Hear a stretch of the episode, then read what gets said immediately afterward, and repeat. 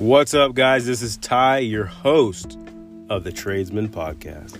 So, like I said in the teaser, or this is the teaser in the intro, guys, we're we're pretty much going to be doing everything on this channel, guys. On this podcast, we're going to interview people from the CEOs of companies down to the laborers.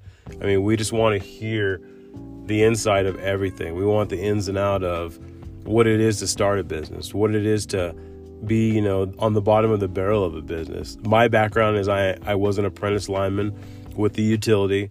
I had an accident about six months ago that um, left my face burnt about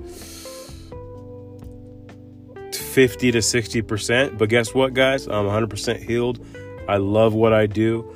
And now I kind of just, well, you know, sat back, you know, reevaluated my situation. And I was like, told my wife, hey, you know what? I'm going to do a podcast. I'm going to interview guys that have been in the, in different various trades, whether it be the power line industry, the electricians industry, the HVAC. I mean, down to the labor union. You know, I, I just want to interview and just hear what you guys have to say about your trades, how how trades affect your family, your your how your work life is. We want to hear from you guys. And like I said, guys, our first guest is actually going to be a, good, good buddy of mine. His name is Cameron Weebly. He was electrocuted um, from 14.4, working on a underbuild line.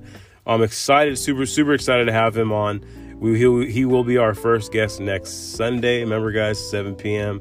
Stay tuned. Like I said, guys, I'm excited. We're excited.